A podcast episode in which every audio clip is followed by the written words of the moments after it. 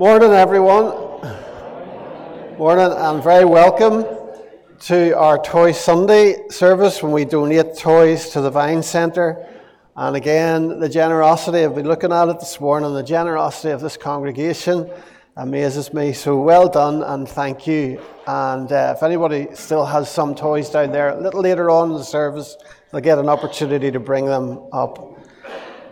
But uh, it's a bit of a cold one this morning isn't it? I remember when I was at Capernwray many years ago, there were 10 guys. We were all living in this one. It was like a hall.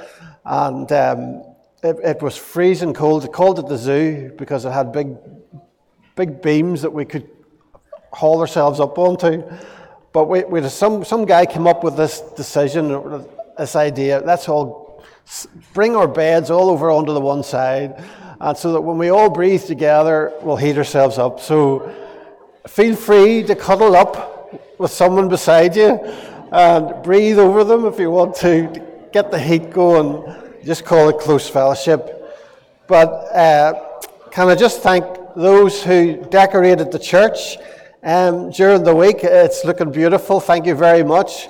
And uh, for Doreen as well, especially, and her team for the banners that she has made, they have made and, and erected Ballycrochan Men's Fellowship meets next Saturday, that's the 9th of December at 9 a.m. in Bangor Golf Club. The guest speaker is our very own Bob McElroy. So uh, please uh, let it, Bill Aiken know if you plan to attend. Please remember our community carol service.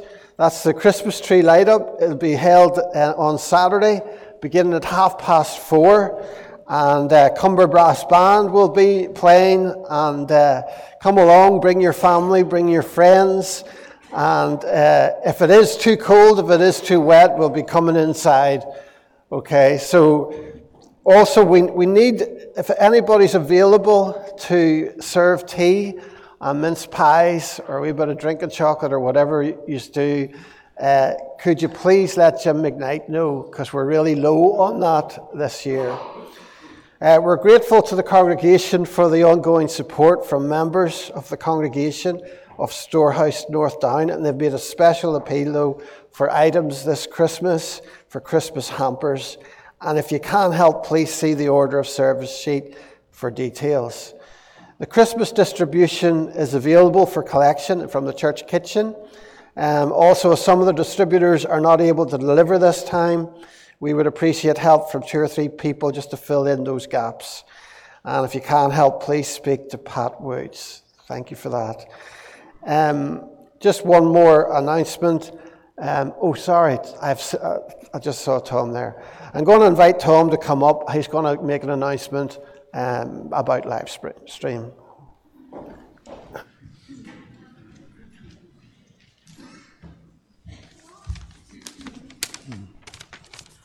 Good morning, everybody. I want to begin by thanking the team members who provide our audiovisual services for worship and who live stream our services every Sunday, as well as other services and for special events. I'm saying this in as honest a way as I can. I think their hard work and their commitment is second to none. And you know, because they're so dependable, we take them for granted. And I'm going to ask you to show your appreciation for all that they do.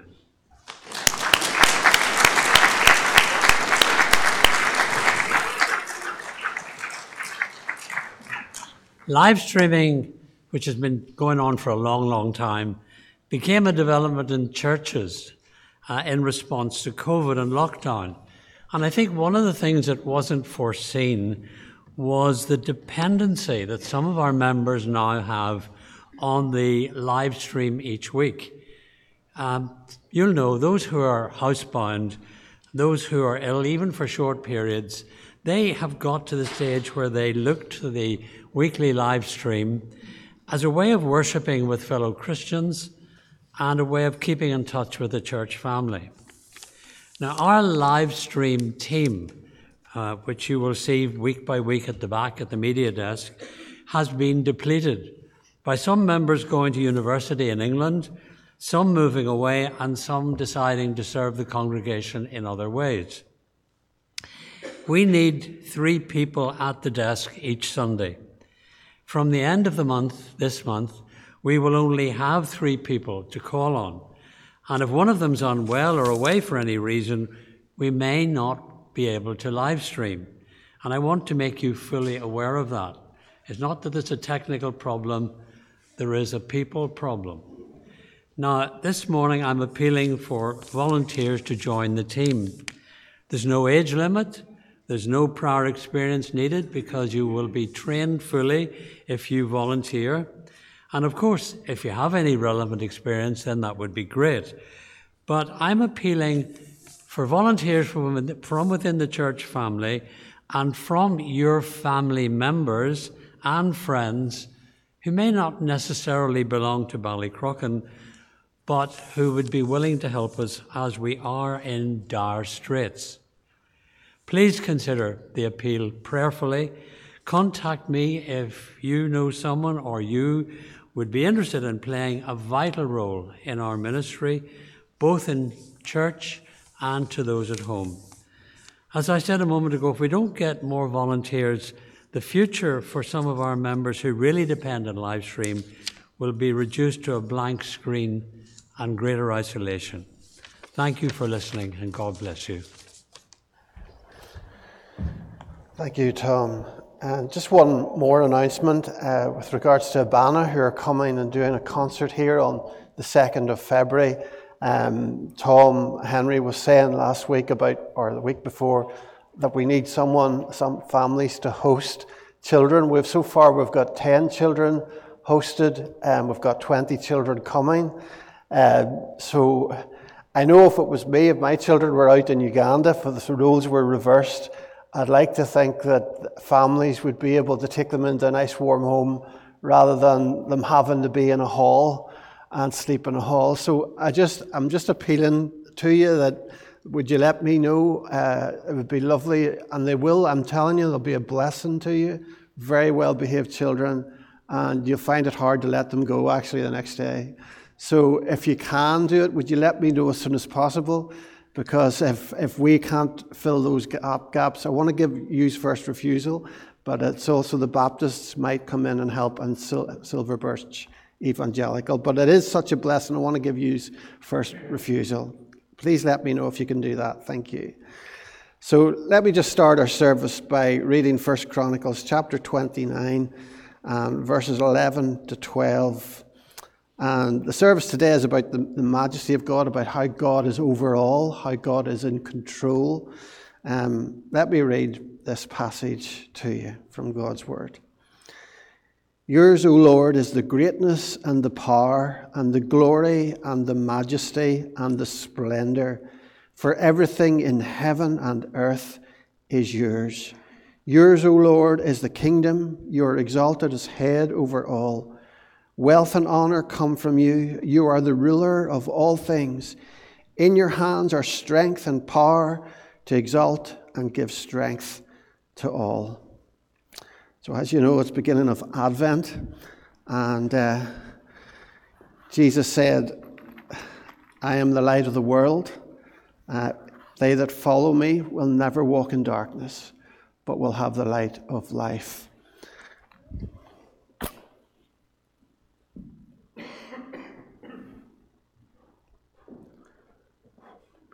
and thinking of His majesty, as we just read about there, His power, His glory, um, and yet He comes as a little baby to us to connect with us. And He's here by His Spirit this morning to connect with us. Let's, let's pray. Father, we thank you for sending Jesus. And Jesus, we thank you that you came And we pray, Lord, today, Holy Spirit, teach us more about his lovely name. May you be glorified. Touch us today. Open our hearts today to receive from you, but also to bless you. In Jesus' name we pray. Amen. So we're going to sing um, O Little Town of Bethlehem.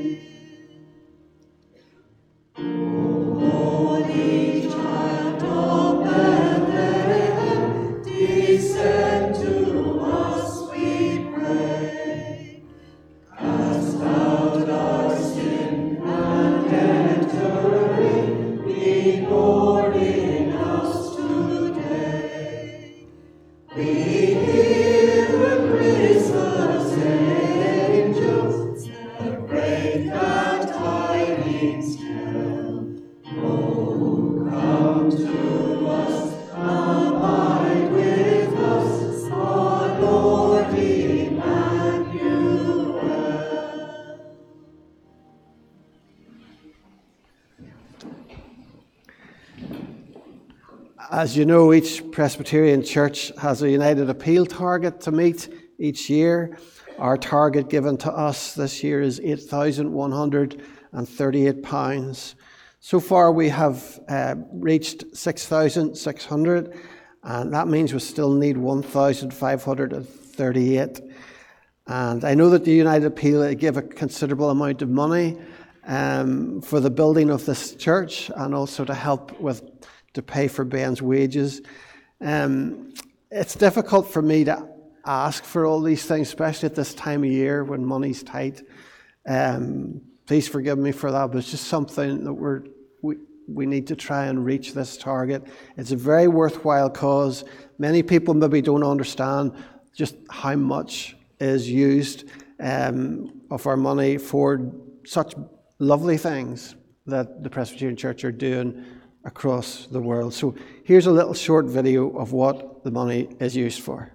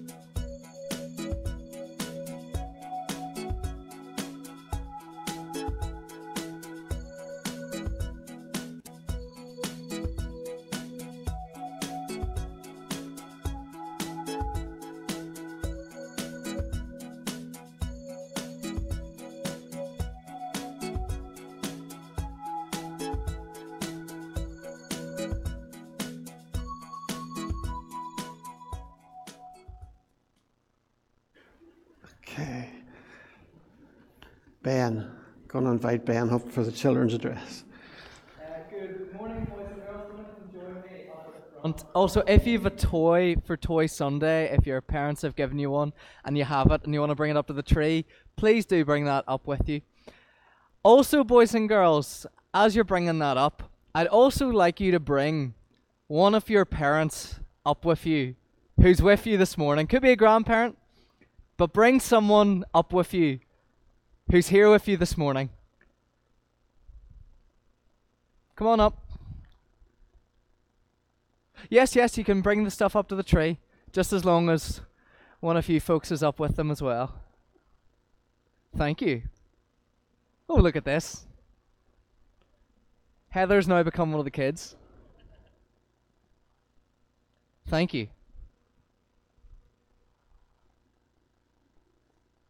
Brilliant. All right, boys and girls, and mums, dads, grannies, granddads, whoever's up with them, if you want to take a seat, that would be brilliant. Thank you. I can see the looks of dread on mums and dads and grannies and granddads' faces. Okay. Brilliant. Good morning. Hello. So, boys and girls, usually when you're at home, your mums and dads, grannies and granddads, they tell you what you should do, don't they? They say, do the dishes, make your bed. Well, this morning, I'm going to let you tell them what to do. And so you're going to be able to tell them to do something in front of the church this morning. And so we'll start with you, Jessica. What would you like for your granny Linda to do for us this morning? Anything within reason? What would you like her to do?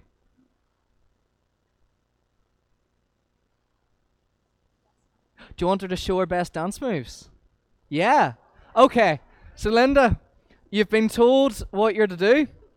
So, I want you to get up and show us your best dance moves.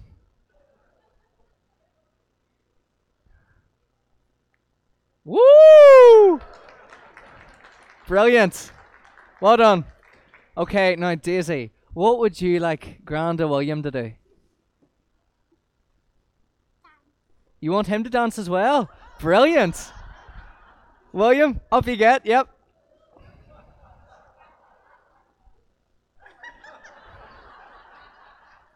It's going to be hard to beat Linda.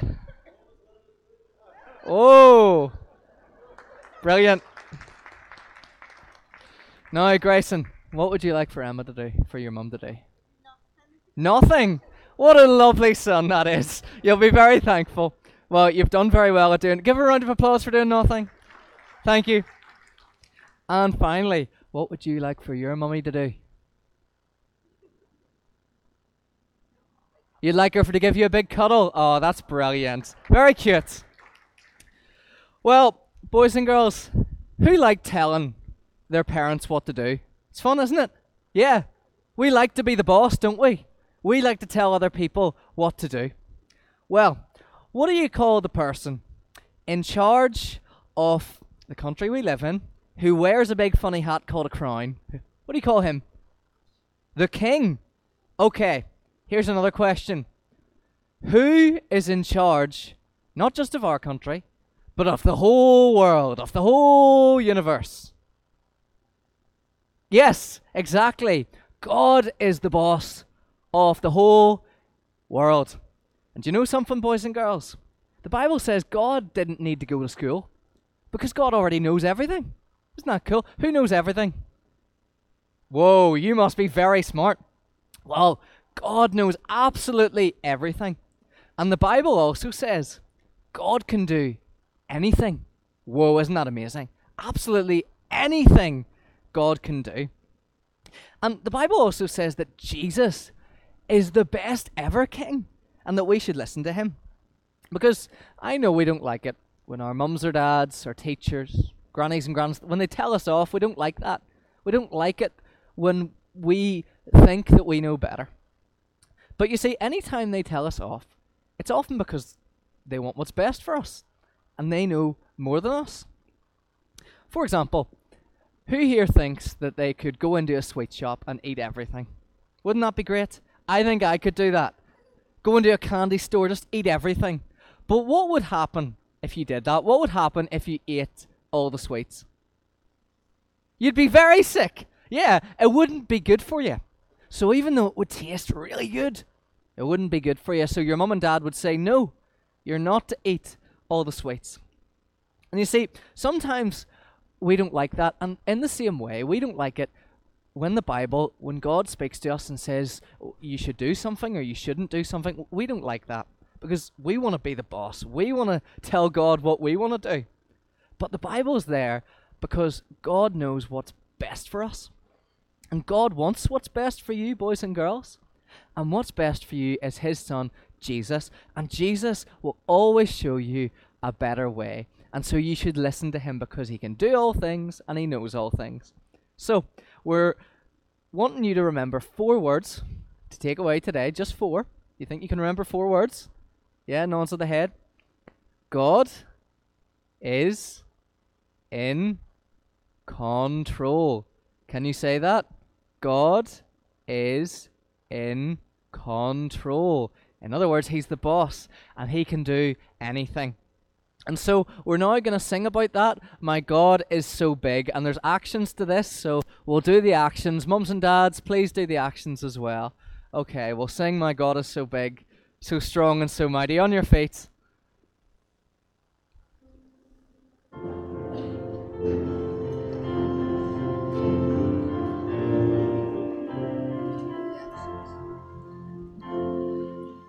My God is so big, strong, and so mighty, there's nothing that He cannot do. My God is so big, so strong, and so mighty, there's nothing that He cannot do. The mountains are His, the mountains are His, the stars are His handiwork too. My God is so big, so strong, and so mighty, there's nothing that He cannot do. My God is so big, so strong, and so mighty, there's nothing that He cannot do. My God is so big, so strong, and so mighty, there's nothing that He cannot do. Called you to live by Him every day in all that you say and you do. My God is so big, so strong, and so mighty, there's nothing that He cannot do. All right, boys and girls, you can go out to Sunday school and Bible class now.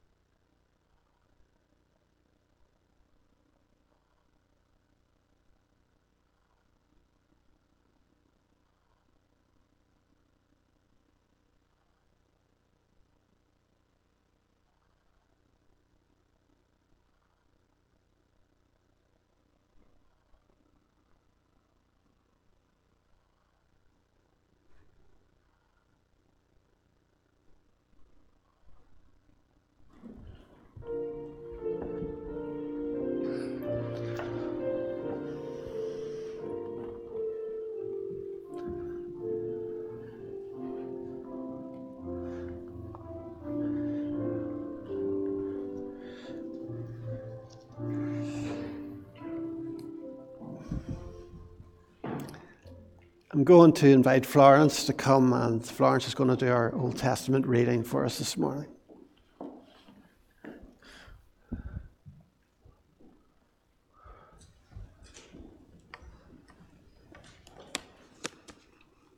Our reading this morning is taken from Isaiah 43, verses 1 and 2. But now, this is what the Lord says He who created you, O Jacob, he who formed you, O Israel, fear not, for I have redeemed you. I have summoned you by name, and you are mine. When you pass through the waters, I will be with you. When you pass through the rivers, they will not sweep over you. When you walk through the fire, you will not get burned. The flames will not set you ablaze. Praise the Lord for these readings. Thank you, Florence. Um, I was round with Maureen Greer during the week um, because today is about God being in control, God is overall. And sometimes it feels that He's not there and it's tough, but He is there, He's in control. And I thought of Maureen because Maureen has gone through some tough times. And I thought I asked her if she could share a little bit with us on how she's got through those tough times. So we're just going to watch a very short video which, of Maureen.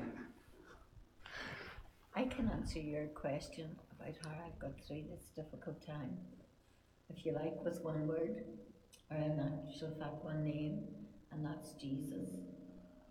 The greatest friend that anyone could ever have. He wakens me every morning, and I'm still learning to be thankful for that, depending on how I feel. Gets me up.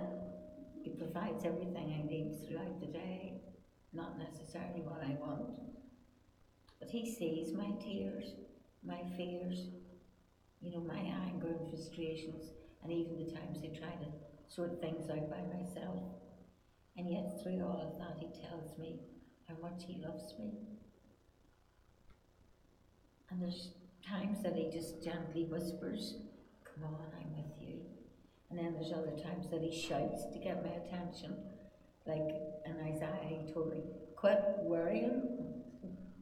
That's why he said I would say that the greatest thing that I've learned through all of this is really enjoying His presence and realizing how much He is with you every day.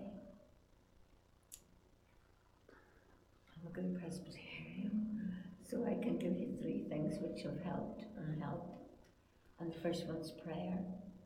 And the start of this two and a half years ago, uh, the pain I had was just horrendous and I could barely think and breathe, never mind pray. So it was all of your prayers that carried me through that.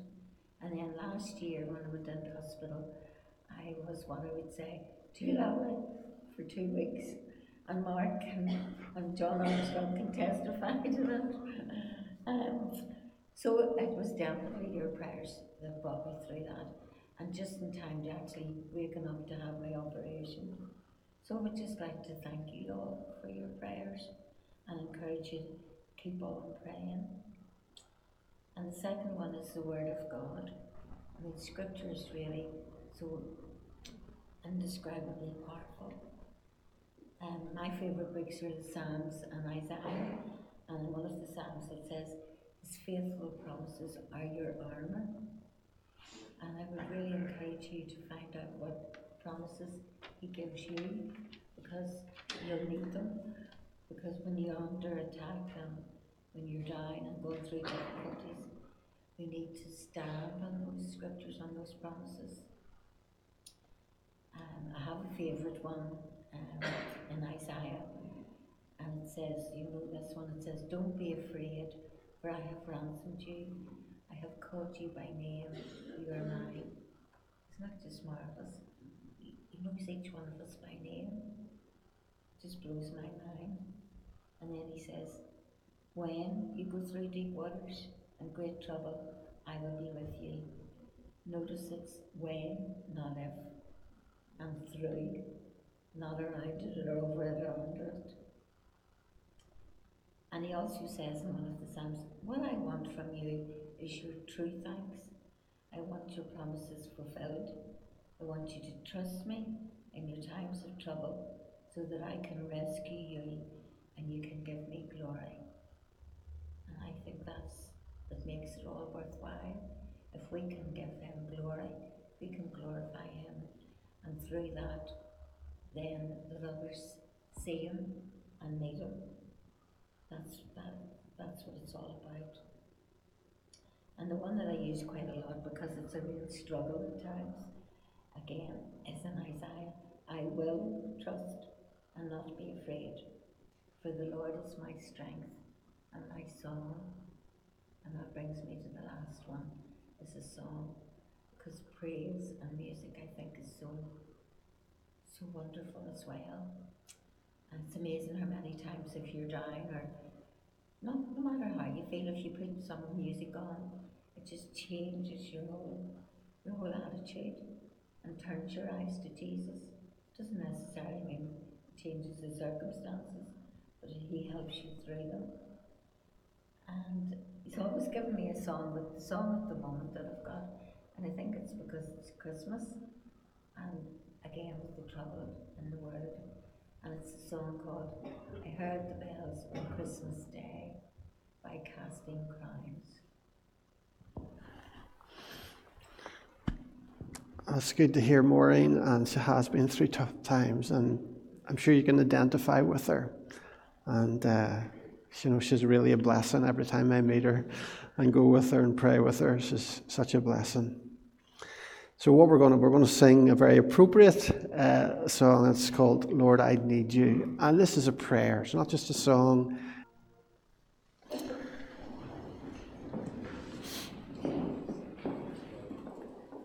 I'd like to read from Daniel, Daniel chapter 1, Daniel chapter 1, verses 1 to 8. Daniel chapter 1, verses 1 to 8.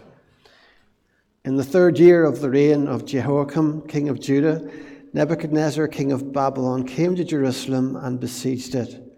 And the Lord delivered Jehoiakim, king of Judah, into his hand, along with some of the articles from the temple of God. These he carried off to the temple of his God in Babylonia and put in the treasure house of his God.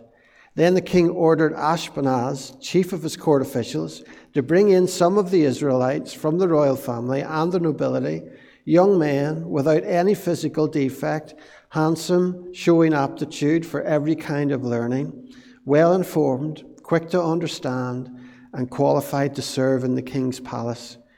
He was to teach them the language and literature of the Babylonians. The king assigned them a daily amount of food and wine from the king's table. They were to be trained for three years, and after that they were to enter the king's service. Among these were some from Judah Daniel, Hananiah, Mishael, and Azariah. The chief official gave them new names. To Daniel, the name Belshazzar. To Hananiah, Shadrach. To Mishael, uh, Meshach, and to Azariah, Abednego. But Daniel resolved not to defile himself with the royal food and wine, and he asked the chief official for permission not to defile himself in this way. You know, to, to grasp the, the impact of this passage, you need really to understand the mindset of the people uh, in the Middle Eastern lands back then. For them, war was as much about battle between the gods as it was about battle between men. And as far as they were concerned, whatever side won, their gods were seen as superior, their gods were seen as stronger. And in the shoes of those living in Babylon or living in Judah, the Babylonians that wrecked their beloved Jerusalem, it looked like God, Yahweh, had lost, had been totally defeated, had been totally humiliated, and the Babylonian, gods had absolute victory. But Daniel is he's very careful in how he writes this report. Verse 2, he writes, And the Lord gave Jehoiakim, king of Judah, into his hand. Now, here Daniel doesn't use the word Yahweh for the name of God here. He uses the word Adonai, which means ruler, which means one who is in control, one who is sovereign. And Daniel is deliberately pointing out here that this is not a case of God being caught off guard. This is not something which took God by surprise, but rather this is something which Adonai, which God has done. There is something which God has done here, and by handing over Jerusalem and Judah into the hands of the Babylonians. And as the broken walls of Jerusalem they lie in ruins, and as the temple is completely destroyed, you could easily conclude that God has been totally defeated, totally humiliated. But Daniel says, no, that's not the case here. God has deliberately handed Judah over. It's part of the tapestry of the bigger picture. God is working behind the scenes in ways that we do not understand. And he's saying, Be assured, God is in control. Now, Randy Stonehill, I'm giving my age away here, but Randy Stonehill is what, in one of his songs, he writes, Stop the world, I want to get off. This is too weird for me. This is too weird for me. And do you ever feel that? Do you ever feel when you watch the news or you read what's on social media, it feels like we're losing grip, our grip on logic and common sense, like our sense of morality has become totally numbed. This is too weird for me. And we're living in troubled times. But as Christians, we don't need to despair. We do not need to despair because God is still in control. And what is true for the world at large is also true to us as individuals, as believers. No matter what it is you are facing, whether it's something in your personal life or your work life or your family life, God is in control. No matter how bad the situation you are in, no matter how distressing the report may have been from the hospital last week, God is in control, working behind the scenes in ways that we don't understand. On a dull and cloudy day, it may feel like the sun has gone away, but the sun is still there doing its work. It's, it hasn't gone on holiday. And sometimes we feel like God has gone on holiday. But He's still there. Be assured, He is still there. He is still in control. Hebrews 1, verse 3, the writer tells us that God upholds all things by the word of His power. No matter how bleak your circumstances can be, God is still on the throne. God is in control. And here, King Nebuchadnezzar, he orders a man, Ashpenaz, he's a high servant to the king. And he's given all these jobs to do, really important jobs. And his, this job was to kidnap, to kidnap some of the children of Israel. And he is to capture young men in whom there was no blemish, they were to be good looking, gifted in all wisdom, possessing knowledge, and quick to understand. And the king is wanting to take some of the cream of the crop, basically, of the Hebrew people, take the best of them all, and to bring them and train them up and to, so that they would serve in the court of the king in Babylon. You know, we're not sure how many were taken. In commentaries, you may find it ranges from between 50 and 1,000. We don't know. But they're to be young, they're to be strong, they're to be educated, they're to be intelligent. And Daniel was probably about 15 years old when he was taken. He, he survives the whole captivity, um, so, which lasts 70 years. So we reckon he was about 15 years old when he was taken. And Ashpenaz takes them from their homes. He takes them over 870 miles away. And he's given the responsibility of training these young men to become good pagan Babylonian men that can serve in the king's court. He's to teach them and train them in the way of the Chaldeans. They're to learn a new language. They are taught a new worldview. They are, they're being absorbed in a new culture, a pagan culture. And Nebuchadnezzar's plan is that three years should take, that's all it will take, he reckons. Three years should train them into men who are willing and ready to serve him in his court a new culture, a pagan culture. So, mums and dads are gone. Brothers and sisters are gone from these young lads. They're taken into a different culture, hundreds of miles away. Hopefully, three years' time the line, they'll be able to serve in a pagan culture. And they'll forget all about Israel. They'll forget all about their God back there in Jerusalem. So you'll notice in verse 6 that those taken captive, they were given, they were given new names. They were given new names. Daniel, whose name means God is my judge, that's the Hebrew, is given the new name Belshazzar, which means Baal, protect the king's life. Now that's, that's a, a pagan god, Baal. Hananiah, whose name means Yahweh is gracious, is given the new name Shadrach, which means command of Aku. Aku was a Babylonian god. Mishael, whose name means who is what God is, is given the new name Meshach, which means who is what Aku is, again a pagan god. Azariah, his name means Yahweh is my help.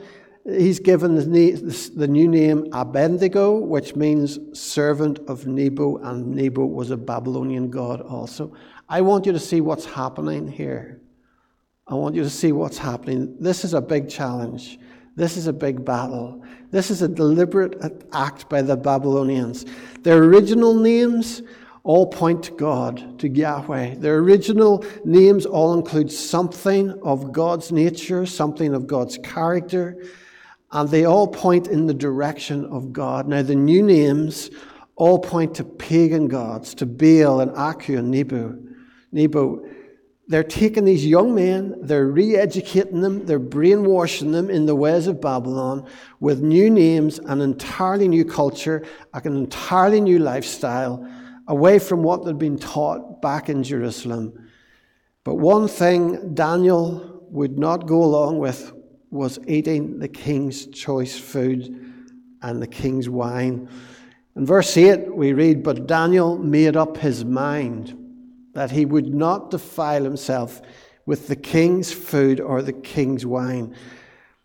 Now, that's very surprising because up to this point, his three friends had gone along with everything. They'd gone to the language classes of the new language, the Chaldean language. They'd never missed a class. They'd experienced a new system of education. They'd seen life through the eyes of a pagan culture. They never ever complained even when they got new names. But now Daniel refuses to eat of the king's choice food, of the king's new wine. You know, he says, I'm not going to do that. He draws a law, law, line in the sand. You know, I'm not going to eat the king's choice food or the king's choice wine. Now, you know, I like my food, and uh, I think if it had been me, I'd have been thinking, well, I'm living here, I'm away from my family, I'm away from my culture, what I'm used to. I'm living in a pagan culture. I fancy some of the king's food. I fancy the steaks and the pavlovas and everything that's going, the best stuff. I'm going to enjoy myself here. And I'm going to eat, drink, eat and drink the king's wine and food. But uh, you know, here Daniel says, I'm not going to do that. I'm drawing a line, and there's three reasons basically why he won't do it. First of all, some of the food would have been classed as unclean according to the Levitical laws. Secondly, the food was sacrificed, had already been sacrificed to pagan gods, and Daniel was not willing to participate in worship to pagan gods um, by eating the food sacrificed to them. And thirdly, and I think this is the most important one, Daniel and his friends, they saw this as an opportunity to really glorify God. Um, in this, you know, in this we want God to be the victor. We want God to be seen victorious. If they could manage to come out stronger in spite of not eating the delicious king's food, stronger than those who did, God would be seen as victor. God would be seen as the one who was to be glorified. He'd be the winner of the battle. They'd see him as victorious. And in such dark days, Daniel and his three friends, they knew in their hearts that God was sovereign. They knew in their hearts that God was in control. Um, a bit like a, a, a, quote, a famous quote from Franklin Roosevelt when the Japanese attacked Pearl Harbor. He said, No matter how long it may take us to overcome this premeditated invasion, the American people, in their righteous might, will win through to absolute victory. And Daniel knew. He knew in his heart, and so did his friends, that God eventually would win through to absolute victory. But I want you to notice here that Daniel and his friends, they made up their minds beforehand that they were not going to defile themselves with the king's food. Real temptation reveals our true colors. Real persecution reveals what our personal convictions are. They made up their mind beforehand not to give in to temptation because they knew it would grieve God. They went, No, I'm not doing that. And they decided that beforehand. And it's important that you make up your mind, that I make up my mind before we face temptation, that you'll not defile yourself um, with the things of this world. Because if you wait, if you go into a situation where you're going to be tempted and you haven't decided what you're going to do, you're liable to fall, you're liable to give in to temptation. You know, we can all be emotional when we think of Jesus, when we think of what he went through, we think of the tears on his back, we think of the nails in his hands and his feet. And it's very easy, it's it would be really strange if us as Christians we weren't emotional in that. But the only objective um, way of measuring how much we love Jesus and how much we love the Father is by obedience. That's the only objective way of proving our love for Him. Jesus said, If you love me, you will obey my commandments. Real temptation, real persecution shows our true colors. Now, in verse 9, we're told God had caused the official to show favor and compassion to Daniel. God granted them favor. In other words, God put it in this man's heart, Asaphan's heart, to, to grant favor to these boys. In other words, it's like the, it's, basically he was saying to them, I have great respect for you young men, you know, I really do. Uh, but if your faces are going to be glum, if you're going to be withdrawn because you're only eating vegetables, and the king notices that you're glum and you're sad and you're withdrawn and you're weaker than the others, I could literally lose my head. And Daniel says, Well, test us for 10 days then. Give us 10 days. And after 10 days, you check between us and those other boys that are eating all the king's choice meals. You check and see who's stronger. And So Ashpenaz agreed. You know, God had caused this man to have compassion for Daniel and his friends. Do you know what? Sometimes God grants rewards uh, because we have obeyed him. Sometimes He really gives us tangible ways that we can see that God is honoring us because we've obeyed Him. But sometimes He doesn't. And it's not that He's not pleased with our obedience, but our obedience to Christ is our reward. The blessing we have when we obey Christ, whether or not it benefits us in some tangible way, having the blessing of a clear conscience is in itself our reward. Knowing that we are pleasing our Savior, that is our reward. That is our reward. Stephen was obedient. What happened to him? Well, he was stoned to death. Peter was obedient. What happened to him? Well, he was crucified upside down. Paul was obedient. What happened to him? Well, he was stoned, he was shipwrecked, he was imprisoned, and ultimately executed. But pleasing Jesus Christ is the way we're taught in Scripture to live, to please Him, whether we're going to get a reward out of it or not. Our obedience is our reward. And uh, that's how God wants us to live and, and to glorify Him. So Daniel and his friends, they only eat vegetables 10 days. And then Ashpenaz, he tests them alongside those others who are eating the king's best food. And some have made it this into, some people have made this into a diet, a Daniel diet. Oh, because they're only eating vegetables, that's what we're meant to eat. We're meant to be all vegetarians. But that's not the point. That's not the point. What the point is that Daniel and his friends didn't prosper because of the food, they prospered in spite of the food. And as far as Daniel was concerned, if they shone, if they looked stronger, if they looked better, just from eating vegetables, this, this can only be the hand of God. This can only be God's doing. And God will receive the glory. God will receive the credit. And it'll be victory for Him. It'll be 1 0 for Yahweh. And we read in verse 15 at the end of the 10 days, they looked healthier and better nourished than any of the young men who ate the royal food. So they were allowed to continue eating only vegetables. And then, after three years of training, all the trainees that were brought, brought from Jerusalem, from Judah, all of them that had gone through all of the training, they were brought before the king. And this would be the final showdown. The king interviewed them all, one by one, and we're told, and among them all, none was found like Daniel, Hananiah, Mishael, and Azariah. And in fact, we're told in verse 20 that in areas of wisdom and understanding, he found them ten times better than all the rest. This was a victory for those who worshipped Yahweh. This is how it would have been seen in the Middle East. Just like when you won a battle, oh, the gods are stronger with those that are victorious. Here, Daniel and Meshach, or Daniel and Hananiah and Mishael and, and Azariah, they'd brought this victory and they glorified God in the situation. They knew God was in control. They knew God was in control, that God would be sovereign.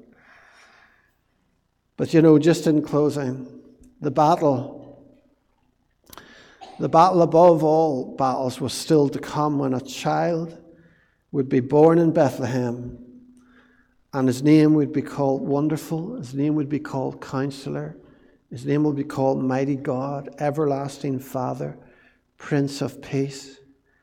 The battle above all battles would reach its climax on a hill called Calvary. And to everyone standing, watching this crucifixion, watching this awful situation, this torturous death, it spoke of defeat, it spoke of disillusionment, it spoke of pity and despair. And as his followers walked home that day, there must have been not just grief for a friend that it had lost, but there must have been total disillusionment total discouragement. The circumstances that day seemed to say clearly this was absolute and utter failure. Back to the drawing board and expect another Messiah. But God is sovereign. And God is over all. He is Adonai. He is the one who is in control. No matter how long it may take, God will win through to absolute victory. And three days later, Jesus rose from the dead, and the powers of darkness shook in fear before him. Whatever situation you are going through right now, God is in it. God is not leaving you to fend on your own. God is with you. And sometimes it might feel that God is a million miles away but He's right beside you. He's in control and He will break through and bring about victory in whatever your situation is. So please do not give up. We're coming to celebrate the birth of Jesus Christ. We look at the birth of Christ and how many times people through Jesus' life, they tried to kill him, they tried to stone him, they plotted against him, they spoke against him, they stabbed him in, in the back uh, verbally, and eventually they put him on a cross, and everything looks like an absolute and utter total failure. But God is there. God is there, and He raises Jesus from the dead three days later. The world has a lot it wants to offer us. It really has, especially this Christmas. You see the advertisements, they're massive, very attractive. They have a lot to, to tempt us with in this world. There are a lot of different gods that, that we could serve. But who among them, who among them will you find like Jesus? Who among them all will you find like Jesus Christ? There is none like Christ. And you can invest your life till the very last hour of your life, investing in things in this world, and they don't count for that because they're gone. But only Christ. Christ's grace and Christ's love and Christ's sustenance for you, that is far better than anything this world can ever give or ever will give. Let's pray. Father, in this past year, there have been different situations, Father, in this church. People have gone through different heartaches and heartbreaks and illness and, and bereavement. And Father, this time of year can be very difficult. But Lord, we thank you that you are with them. We thank you, Jesus, that your name means Emmanuel, God with us. And we thank you that you love them. May we know that love, Lord, in our hearts. As Paul says, may we know the height of it and the width of it and the breadth of it. May we know it in our hearts. I pray, God, for those people who are going through difficult times right now. May they know your presence even when their circumstances are feeling like you're not there. But Lord, we thank you that you are there. And we thank you that your love is there, and your faithfulness is there, and your strength is there for each of them during this season. And Father, we, we thank you for Jesus who walks alongside the boys on, on the road to Emmaus. We thank you for Jesus who comes and talks to them and brings them through the scriptures and shows them that God has not abandoned them. And in fact, these are new days of resurrection and life. Lord, we pray, Father, be with us as a family as we celebrate your, the birth of your Son this Christmas. Make it tender for us. Make it real to us. Make it, make it alive to us. Remind us, Lord, of your love and your kindness. And may our hearts just sing out your praises, because you are worthy for it. Lord, put your hand upon us. In Jesus Christ's name. Amen. So we're going to finish our service with In Christ alone.